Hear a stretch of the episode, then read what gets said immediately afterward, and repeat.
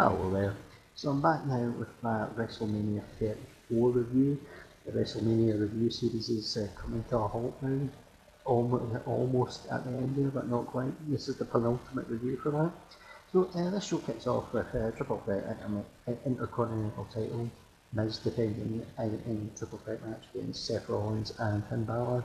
Brilliant match. This is actually a tremendous match. Tremendously fast paced, non stop action, perfect opener. And you've got Seth Rollins winning here. Eh, fine, what it is. I'd love to have seen Miz retain, but you know what? It is what it is. It's a tremendous start, so there you have it. Up next, you've got uh, Asuka versus Charlotte for the SmackDown Women's title. This was Asuka won the first ever Women's Rumble a couple of months earlier, and she still had her shitty streak that never drew any money. But there you go. See, I will say this: this was a great match. This was a really entertaining match. I think this is probably the most entertaining Asuka match I've ever seen because I, I just think she's a massively overhyped talent, as often happens with these uh, people that are on NXT and whatever, and people come from the Indies and Japan and all that. But to be fair, this was a really entertaining match. I, I enjoyed it a great deal. Charlotte makes her tap out, and I mean, it was always one of those things. The Asuka streak was one of the most pointless things ever, because it just ruined everything. She just ran through most of the women on Raw when she was on there constantly. There was no tension in any of the matches. Even ruined the mixed match challenge, like a charity tournament for her, because they kept saying, Michael Cole kept obnoxiously saying, Remember, if Asuka, even if Asuka didn't get pinned in a tag match, the streak is over. They were never going to end it on a random Raw, and they were never going to end it on a mixed match challenge. They were always going to end it either in a big match or something like WrestleMania, and there you go. So, and of course, I had to go to Charlotte because Charlotte gets everything. Bless me. But there you have it. Uh, yeah, despite never drawing a dime, but there you go. It is what it is. But the match was actually really good. Up next there was a fatal four way for the US title. Randy Orton was the US champion this time. Yep, they had nothing for him, so they just gave him this. Uh, defending against Bobby Roode, Jinder Mahal, and Rusev. Uh, the match is actually pretty good. This was better than I remember it being a match that like no one really cared about the build up and everything, but it was actually pretty good when I rewatched this. I was like, oh, this is actually a pretty good little match. Uh, Jinder Mahal wins, he wins it by pinning Rusev. I remember at the time, this is when they were doing all this Rusev Day shit, and it's the most annoying shit ever. I mean, Day is like the most neckbeard human you could get. This is the type of thing only the fucking neckbeards could find funny. But so, but they never went the full way with it, which is good because they went quite. Even three years ago, they went quite fully smart pandering. They were pandering a bit, but not really. There was still a bit of pushback against the smarts three years ago. But um, yeah, I, I think nowadays they just give it to Rusev. And but Rusev like massively overrated talent, as I said in the WrestleMania thing. One of you, he's, he's kind of a dick as well. Because after this, I, I know he got he got booked because they started doing the Saudi Arabia shows after this. He got booked for a casket match against the Undertaker, and he sent this little tweet saying, "Bury me softly," trying to be funny and all that, trying to get himself over with the neck. And then they took him out of the match and put Jericho in it for a bit, and then they, after that they swapped it back and put him back in. But Rusev, you're you're you're you're you're, you're your own worst enemy, Rusev, and he's fucking massively overrated. Garbage. Glad Jinder Mahal beat him here. To be fair, Jinder Mahal's garbage as well, but whatever. That's what it is. Then you go, after this you've got Ronda Rousey and Kurt Angle versus Triple H and Stephanie. Shocking that this is on so early in the show. This is on like the fourth match on the card. This is actually one of those things that could easily a main event. I get why they probably didn't, because they probably didn't want the first women's main event to be a mixed tag match or anything like that, so I, I kind of get it, but this could easily have made a case to main event, and this was by a country mile the match of the night. This was brilliant. You didn't know what Ronda Rousey was going to bring, but this was a fucking outstanding match. It just felt old school. It was so fast paced and entertaining. Just everything just worked from this match from beginning to end. It's an absolute belter. Ronda Rousey looked great here. The problem they had with Rousey is, after this, they gave her the title at SummerSlam or whatever, but the, the, Rousey herself was a big deal here because this was her first match or whatever, and she wasn't on every Raw. Problem was after she won the title after SummerSlam, they started putting her on every week, and she was having meaningless matches every week, and you knew she was never going to lose, so it was just, oh, Rousey goes out and wins a match every week. She never felt special anymore. She never felt like a big deal. So by the time she was, she was main event WrestleMania next year, really wasn't that fucking special. So there you have it. And of course, here's the thing: she is great in small bursts, Ronda Rousey, but then she started injuring people left, right, and centre. Because the more and more you put her in the ring, the more likely that somebody who's as inexperienced as her is going to injure people. And there you go, that's what happened. So, whatever. However, you've got to take, I don't like Ronda Rousey, she's a cunt and everything like that, but I will, I'll never take this away from her. This baby was awesome, and this was brilliant. I had to laugh though, you've got, you've got like, remember they had like Ronda Rousey basically squash Alexa, who was like the top women's full-time person at SummerSlam, but or, or, or make sure no Stephanie gets in plenty of offense here, of course. It's, I, I can't be made to, to get squashed. Hmm. Fucking bitch. Still, the match was awesome, so there's that. Up next, you've got the triple threat for the SmackDown Tag Titles. This was like the New Day and uh, I think the Usos as well. Uh, this is a boring match. I mean, this could easily have been on the pre-show. In fact, I think one of the reasons why it wasn't, I think this was the first time the Usos ever got on the WrestleMania main card. Because everyone loves to overrate the fuck out the Usos, even though they stink. But whatever. It is what it is. Um, yeah, so this could easily have been on the, the pre-show. This match had no heat it, it was just boring. It was just there. You could have put some sort of stipulation like a table or a ladder or something like that, or whatever. Uh, Bludgeon Brothers was uh, Luke, uh, Luke Harper and Eric Rowan. And you know what, at least I'll, I'll say one thing though. Bludgeon Brothers won here, so I've got uh, Luke Harper, aka Brodie Lee, aka Jon Huber, who uh, sadly passed away in December. At least it, gave his WrestleMania win, and he got to leave WrestleMania with a title, so some good came from this. So there you go, it is what it is. Uh, after this, Undertaker versus John Cena. Yeah, a match that really was four or five years too late, really. it's like once the streak was gone, this would have been amazing with the streak intact, but whatever, it's just the way it, it came about. The whole build up to this was started off quite promising, like John Cena trying to get The Undertaker out of retirement or since he left the year before after losing to Roman Reigns. And at first it was like, oh yeah, this is quite good, but then the first week or two was fine, but then it was basically just six weeks of Cena being an, an obnoxious cunt saying, "Uh, John Undertaker, you're a you're a coward, and I, I, I just don't like you anymore. You know you're a coward if you don't face my challenge." You know, shit, and was just like, oh, Cena's so fucking unlikable. I can't believe some people fall for this bullshit with John Cena about how likable it is and how much of a prick he is. And seriously, the, the inspirational tweets, they're a parody of themselves. They absolutely are. Like I'm, I'm like a fortune cookie. It just tells you all, tells you all these inspirational tweets, man. See, nation, trying to cover up how much of a cunt I am in your life. But you know, and then, but you know, as well as that, the whole thing that Cena was in the crowd earlier on, and then he gets word that the Undertaker's there, so he comes out, and then at first, then Elias comes out, so he just can't help but bury Elias before it's like, hey, wait a minute, I'm to do a job tonight, so I better bury somebody beforehand and make me look good. So, hey, Elias, you got too much charisma, I'm to bury you. So, you know, like, buries Elias, whatever. And then The Undertaker comes out, and then he fucking squashes Cena, and it's glorious. I remember being skeptical about this, thinking, oh, come on, just, just leave it, Undertaker, don't come back. But I'll admit, when he came back, this was a really good, feel-good moment, and him squashing Cena was fucking cathartic. Cena was so unbearably fucking annoying in the build up for this. So you know what, good. I'm glad he squashed Cena. And it was only what four minutes and I got people saying, ah, oh, this should have been like a 30 minute match. No, it shouldn't. No, it fucking shouldn't. Undertaker squashing Cena was hilarious. Honestly, this was perfect. This was cathartic, feel good moment. Thank you, Undertaker. Fuck you, Cena. This was great. and which and it had no business being as great as it was, but it was. So there you go. I actually love this. So after this, we come to it was uh, Daniel Bryan and Shane McMahon versus Kevin Owens and Sami Zayn.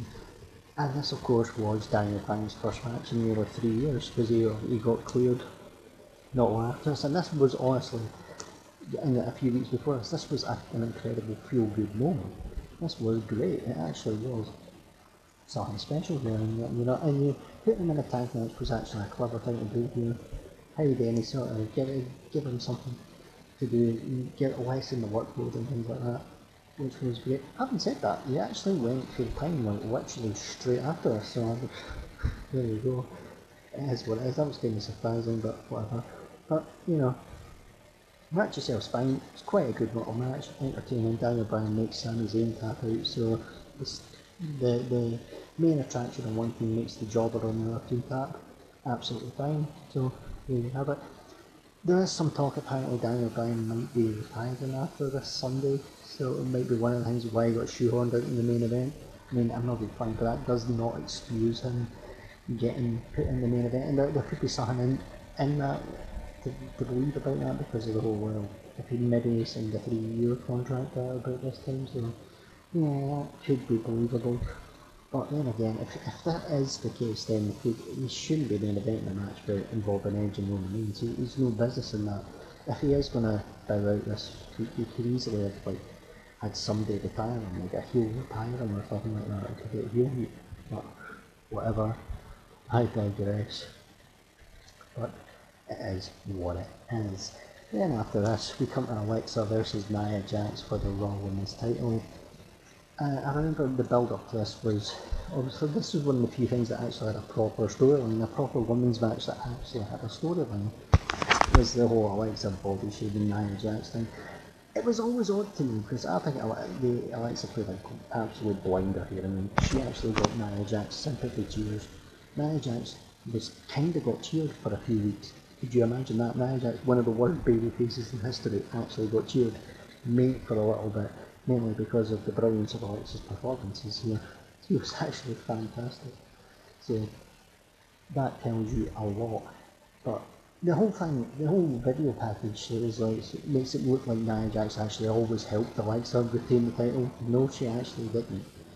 If anything, Nia Jax stabbed Alexa in the back the night she won the title from Sasha Banks on Raw, but they don't actually show this in the fucking video package, which is basically an Nia Jax heel turn, but whatever. And, which is fine. But then, of course, you had to bring like Alexa was body shaving Nia and all that shit. I remember at the time thinking, oh, I'm not too sure about this, because I know Alexa had been through a lot of things, and all the stupid marks started fucking hassling her online, calling her a bully and all that shit. I did wonder because all the stuff she'd been through, I was I was worried she wasn't too comfortable with this. But she has since came out in public and said this is her favourite storyline to do, so I'm cool with it. It's fine.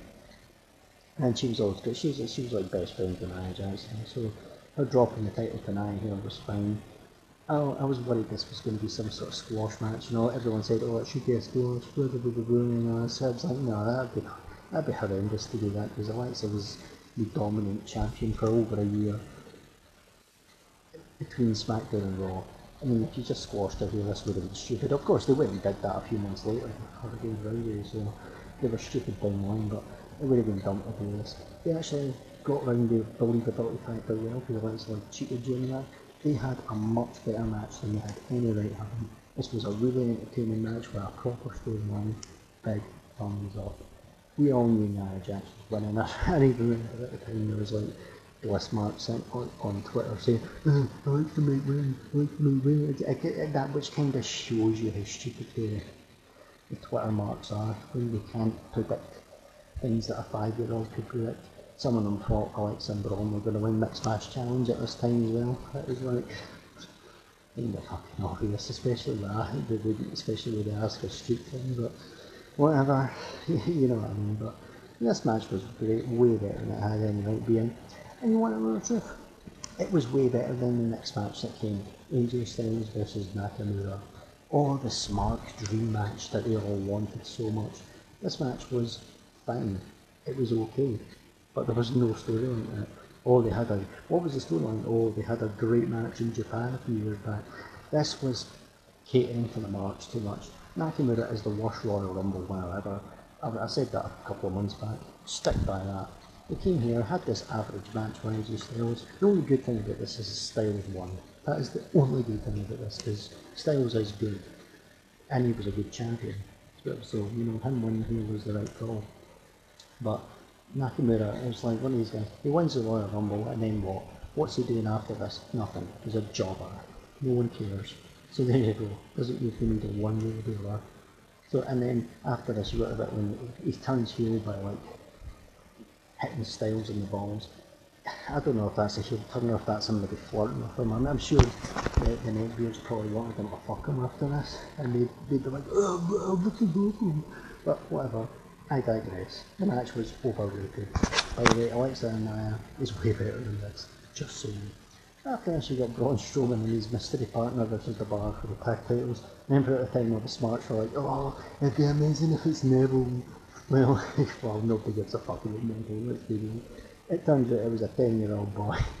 And to be honest, I have no problem with this. The match itself's fine. It is what it is. It's basically Braun Strowman just squashes the bar and you could say, uh, makes them all do the tag division, but let's be real, no one gives a fuck about the tag division. So Braun Strowman won the title with a 10 year old boy let's be real though, all uh, Nicholas is probably seeing the stuff with Braun Strowman getting the choo choo train sound effects nowadays and probably thinking, yeah, I'm a bit, I'm a bit old for this shit, you know, probably is. But then again, the 40 year old Night Beards are probably saying, oh wow, this is awful. Braun Strowman's got his choo choo sound effects, yeah. I, I remember people wanted Braun Strowman in main event against Brock Lesnar. It's like, no, Strowman was never organically over. Let's be honest, the only reason people liked him back in 2016, 2017, 2018 is because it was feuding with Roman Reigns and people hated Roman Reigns. Let's call a spade a spade here. But there you go. And speaking of Roman Reigns, he main event against Brock Lesnar again. The match is quite enjoyable, it's actually not bad. But this is one of those things where they had a swerve because it seemed incredibly obvious Roman Reigns would win. But hey, Brock Lesnar ended up winning. I think we all know the reason why because they wanted Brock Lesnar to be the longest living modern era champion to, to take the record from CM Punk. Remember that prick Don Tony was saying, Oh, that's not the case at all, motherfucker. Don Tony, motherfucker. Where did you ever hear about this modern era thing, motherfucker? Well, um, I'm sorry, you Mark, but uh, Paul Heyman mentioned that many times, the modern era champion during uh, CM Punk's title reign, but for a guy that claims to be so smart, he didn't fucking pick up on that, but there you go. Fuck Don Tony anyway, he's a prick. But you've got, um, yeah, Roman Reigns and Brock Lesnar, the match was fine, it was quite good, but as I've said in my No Mercy 2017 review, and I alluded to it in my WrestleMania 33 review, they should have turned Roman Reigns heel after the Undertaker thing, teamed him with Heyman then, made him a Heyman guy in 2017, and then because they all knew this, we were going to this match, built him up for this, this would have got him organic, possibly organically over, then you could have built the tension, and then got this Roman and Brock match here, a lot more mileage out of it. Of course, they had the manufacturing thing they were like, they, they actually did a good build up to this match, which they didn't do at 31. And they had the whole thing about, oh, Brock won't show up for work and all this shit.